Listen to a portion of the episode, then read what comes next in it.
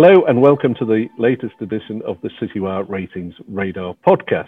Uh, we're entering the final quarter of what has been an extremely tumultuous year in the investment market. So, uh, and also around six months, maybe just a bit over six months since the pandemic first took hold of the markets, sent them into a tailspin at the end of March. So, probably a good time to look back at how things have changed since then and, and where we are now.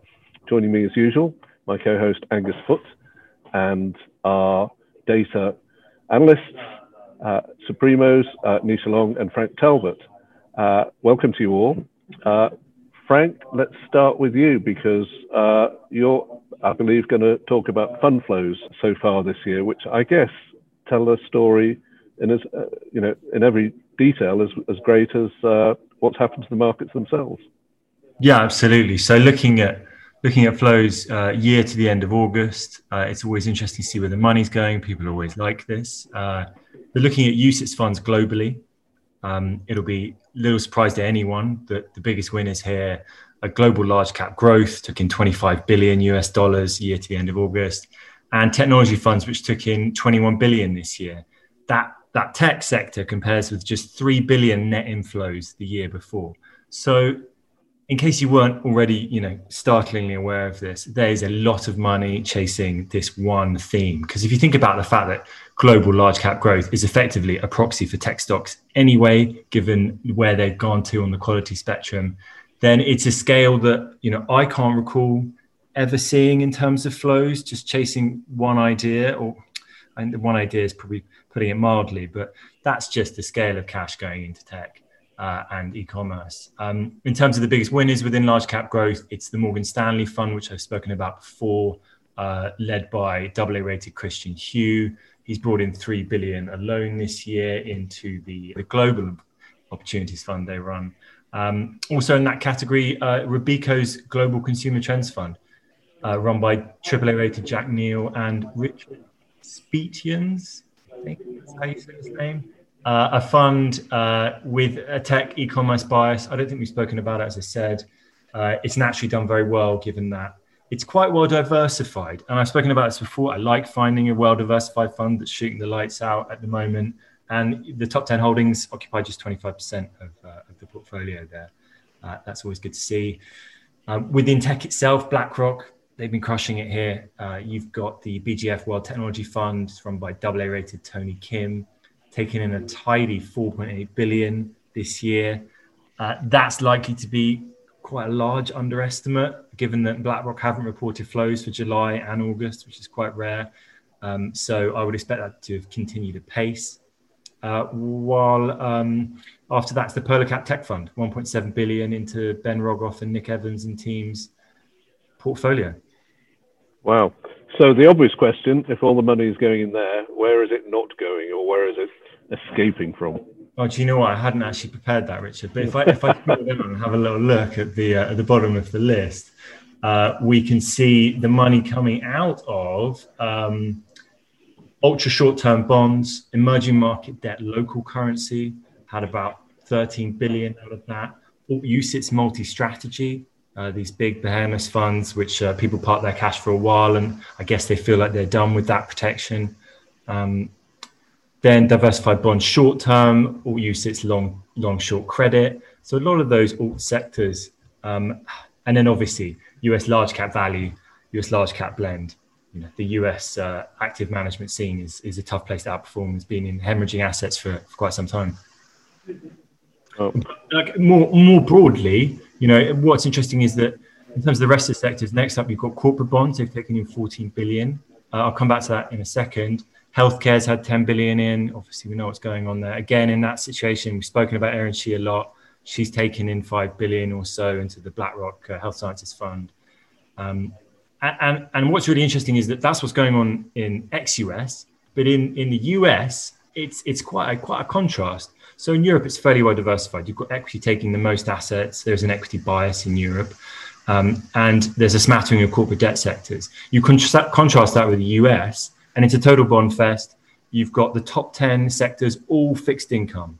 Uh, with a heavy emphasis on high yield. High yield US has taken 25 billion in the US, and then core plus bonds a further 20 billion, core bonds 16 billion. Obviously, that's massively motivated by the actions that the Fed said it was going to take. It's going to prop up these markets and support them. Um, but the scale of the allocations are, are totally different to, to, what's going on in Europe with, with regards to our, our bond fetish. Um, and and if the i mean more interestingly i think this is changing right now today so the news coming out of the states this week as we record it is that, that we might be at the start of a sea change because there have been some massive redemptions from high yield uh, bond etfs uh, billions a day coming out of, of the biggest vehicles from iShares and spiders spider rather um, and and also the fact that there are no bonds, no equity sectors says a lot about the state of play in, in the US, whereby they massively favour passive allocations to equity markets. That has been the way that they've been shopping for a long time, and it's it's surprising given you know the astonishing rally we've had in in equity sectors. There's not one in the top. I mean, the technology sector is 15th place, you know, in, in terms of inflows, and it's it's minor compared to what's going on in UCITS land. Um, so uh, I would expect the wider picture to look very different uh, in September. I think we might start to see a real change. We've seen a sell-off in tech markets.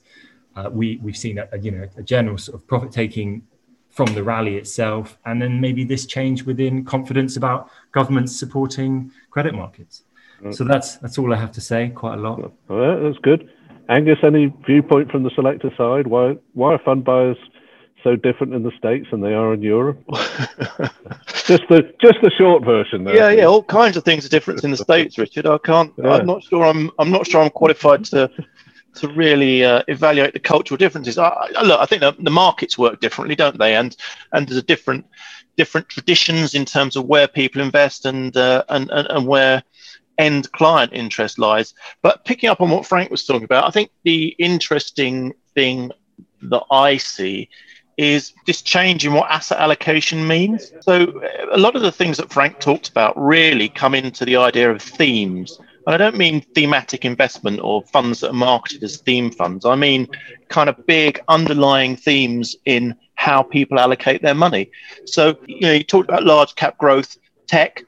You know, you talked about tech, which is tech you know, people are thinking, I think professional investors are thinking in terms of these overarching themes. And it's interesting when you talked about the asset classes or the sectors that had seen outflows, they're generally out, uh, they're generally sectors where there is no specific theme. No story, yeah. There's no story, you know, yeah. and I think that's what people are latching onto. That it's it doesn't really matter whether you're whether you're looking at you know US large caps or whether you're looking at European equities or whether you're looking at Asia Pacific, people are looking for that theme that runs throughout everything, and it's changing the way they allocate between sectors. And and I think over time that's going to be more and more reflected in the flows. All right. So yeah, this year the themes have been tech, healthcare, uh, for obvious reasons, uh, and I guess also, I mean, a lot of these tech firms get away with a nice ESG coating because they're asset light. They, you know, they're not digging up native monuments in in the back end of Australia or or the Middle East. Uh, they do generally get ESG ratings. Everything's got to have an ESG wash about it these days. So, uh, you know, I look in, I look occasionally. Look, I'm very boring. I look at the makeup of ESG indexes, and they're full, filled with Microsoft and Apple and and, uh, and and names like that. Yeah, I mean ESG gets us into a whole different debate, doesn't it? And probably one for another another time, mm. another place. Uh, uh, what you could argue that some of these tech firms have been very, very good at uh, spinning themselves as you know, you know, do no evil. That stuff still resonates, uh, and, yeah. and and sometimes people don't look too far beneath the skin to see whether or not it's really true in terms of what's going on. Yeah, you don't want to find out too much how your the rare metals in your iPhone are no, dug out of the no. ground and in uh, in Central Africa and who's digging them. But uh, as you say, that's a story for another day. Uh, so Nisha, Nisha, you're going to focus on the on the bond side, and uh, intriguingly, looking at the ratings. Uh, you know, when we did the podcast in April, it was all you know, all hell was breaking loose in the ratings. People were flying in, people were flying out. Uh, how does this look six months later? Oh well, um, as you mentioned, you know it was a bit of a hell for um, fund managers in April. Um, I just want to recap some of the horrible stats that I said to you, well, in April. Um, so they were on a roller coaster ride, and in the April cut of ratings, we lost 932 rated managers, um, resulting from the fallout from the markets. Um, so March really took its toll on the markets, and you know went through to the April ratings. And bond managers, as you mentioned, um, they were hit the hardest with 524 losing their ratings, um, with the active US dollar market um, losing the most rated managers. But fast forward to September, you know things have improved. We've seen accommodative um, QE um, programs. The Fed has been, you know, buying up U.S. corporate bonds as well as fallen angels, which are your investment grade. You know, they've fallen into yep. junk status. So, you know, that was a bold move made made by the Fed in the first place, anyway. But that has been supportive. Um, bond managers, you know, they've seen some flows come back in as well. Um, in April, well, April time, there was a massive loss in fixed income markets with flows. But um, 46 US bond managers have come back into the ratings this month, which is great considering most of them lost their ratings. And this is due to the uh, rebound. And also, most of the managers who lost out on returns in Q1, they've made all of their um, returns back in Q2, maybe double or triple the amount they lost in Q1. And that just shows you, you know, how quick the markets are moving and how important it is to just stay that long-term focus rather than, you know, the short-term focus. Because now we're seeing those managers for their three-year um, risk-adjusted performance, you know, coming back into the ratings. And just to put it into context in overall um, numbers, in January we had around 3,700 rating managers. Now we're back to that level. We're back to 3,738, so a bit more than we started off at the beginning of the year. So markets are, you know, coming back. Managers are coming back, especially while within active management.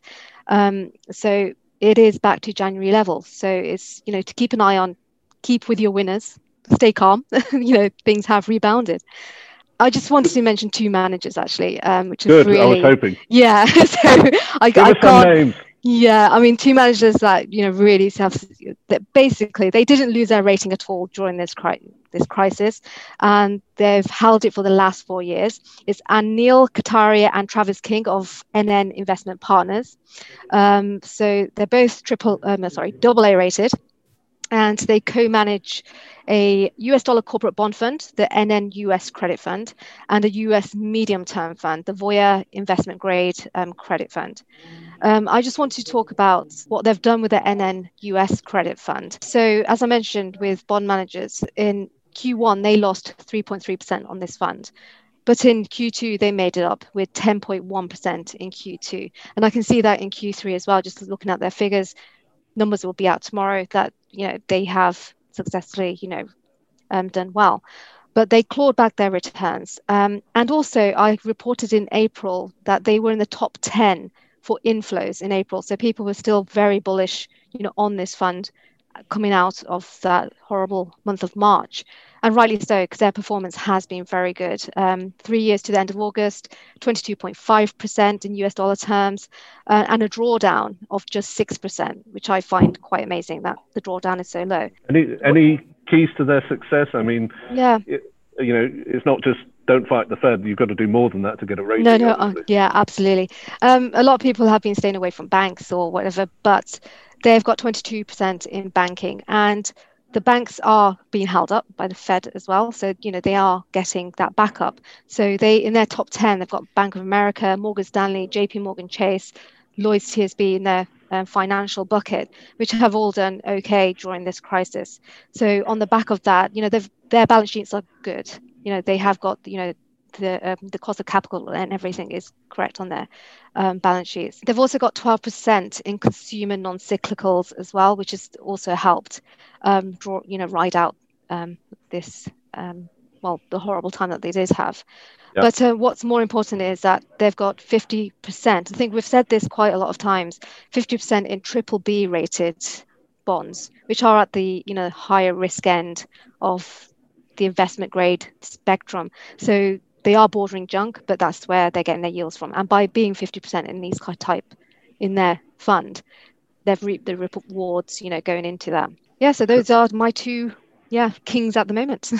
Sound, sounds good. So, you know, stick to the banks where the Fed's got their backs, and then go a bit down the quality scale for some for some yield.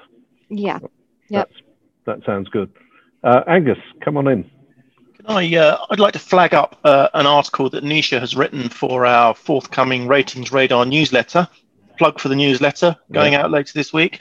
Nisha, you highlighted the fact that there were a very high percentage of rated managers this month in US small and mid caps, which I found really interesting because uh, I think also, correct me if I'm wrong, the dispersion of returns in that sector was also very wide. Uh, now, those kinds of things I find massively reassuring for my audience because they really tell us why fund selection is necessary and, and also links to my previous point broadly about asset allocation in that you can allocate to US large caps and you get the US market. But if you allocate to US small and mid, then you might not get much at all if you don't pick the right manager. Yeah, it's a stock picking market completely. The smaller mid caps, anywhere you look, even in the UK and US especially. Um, as you mentioned before, everyone is going towards um, your passive in the large cap space. Um, there's no to be brutally honest, it's probably no point in going active in that space because you have all your behemoth, you know, the FANG stocks, um, which have done well, and you would have made a lot of money, you know, this year. But in the small cap, uh, small and medium cap space, it really is having to um, know the companies that you are investing in, uh, meeting them, um, and really knowing there's not as lot as analyst coverage than a large cap. Um, mm. So more analysts are covering, you know, large cap um, companies compared to a smaller cap. Um, it, US is good um, in the coverage, but obviously there are a lot of hidden gems to be found. And the top managers I do mention, you know, in the newsletter, the AAA rated managers, they are way off their benchmark. Well, their assigned benchmarks, you know, 80 to 90% off benchmark positions. And that's where they're getting, you know, most of their alpha from. But it's that gap between the top and the bottom in that sector that says to me, this is why we need professional fund selection. Yeah, absolutely. Definitely do. It's a whittling out that bottom. Yeah. So you need you need proper fund managers and proper fund selectors. Absolutely. Uh, Everybody needs to do their job properly. Yeah. didn't didn't you also mention? Uh, I heard you the other day saying that UK equity managers have also outperformed. Yes, they have. Um, so uh, UK all cap managers, um, they've done really well out of this uh, another well a little plug for me. I am writing an article on this which should be on the Citywire Selector website next week. Um, so um, uk all cap managers more than 70% have actually outperformed in the last six months alone um, compared to this time last year um, taking that same period it was about say 20 to 30% so they've really outshone you know this time um, and that just shows you that you know it's the active management that is coming through at the moment. Um, massive plug for active management. The passive markets, are, as I said, it's just following the market and everything's falling at the same time.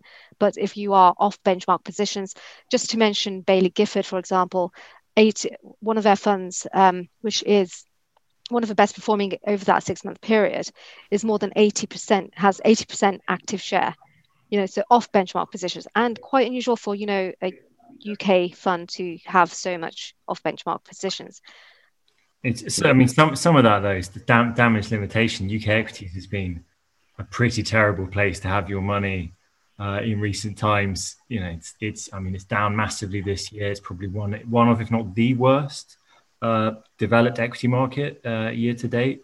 Obviously, a lot of that's Brexit concerns that are hanging over the markets, and maybe the active managers were finally positioned for for the for the bad news. You know, they, haven't dealt with Brexit particularly well. It's historically quite a good sector for outperformance, uh, and yeah, but, great sort of three year run. You can usually pick pick a few good names there, but um, but the index, you know, the index is so weighted to financials and oil. Uh, you know, and bank bank equities have had a lousy year. I think bank bonds might have done well for your managers in the states, Nisha, but uh, bank stocks have done pretty badly. Energy stocks have done really badly for obvious reasons. We um, we had a we do a weekly call with all our international editors, and uh, last week there was some discussion about European tech companies, and uh, one of our US editors said, "Do you have any tech in Europe?" Well, it's a good point. I I don't know if you. I mean, we're going slightly off topic here, but it's quite interesting. Daniel Ek, the founder of Spotify, is, is pumping a billion euros into uh, what he called moonshots. Sorry, I know that's a word we should avoid uh, in Europe because he's fed up of so many European founders uh, building up big companies and then either and they're selling out too early. and None of these get to market. He took Spotify to market. It's been a huge stock market success. But you know, other European companies just you know, uh, I think the founders say, well, I'll be worth 600 million if I sell out to this private equity house or this American company. What's what's too shabby about that? He wants to see these companies grow as big as Spotify. So, you know, to the Americans' point, yeah, what what companies have you got listed? And there's, there's not that many. So, uh, yeah, let's let's let's see them come. Uh, yeah, I was listening to a good podcast this morning. Obviously, not as good as this one about about that. There is a lot of fine European uh, tech companies and startups, but very few of them become publicly traded. So S- uh, SAP is the one that a lot of people holding in Europe. It's it's the biggie, the software company. Uh, and which yes, one's that? SAP. SAP, yeah, it's in it's in a lot of people's portfolios. I mean, we've yeah. got certainly got some tech. You can see with the the, the potential merger of uh, Nvidia and ARM that the ARM is a UK based chip manufacturer. You know, they're still desirable, but certainly out of the game uh, in terms of the big players. Yeah, yeah. Cool. Well, that was a a, a, a uh, an interesting turn from uh, bond fund flows to European tech stocks that never make to the stock market, but I think it was fun while it was doing it. Uh, as was mentioned several times there, there is a Ratings Radar newsletter coming out featuring uh, several articles, most of them written by Nisha, so we look forward to that. Uh, and you can you can uh, you can get that very soon as well. Uh, and after that, I think it's time to wrap up and say thank you very much to Angus, Frank, and Nisha for joining me today. And we will be back in a fortnight with the next edition.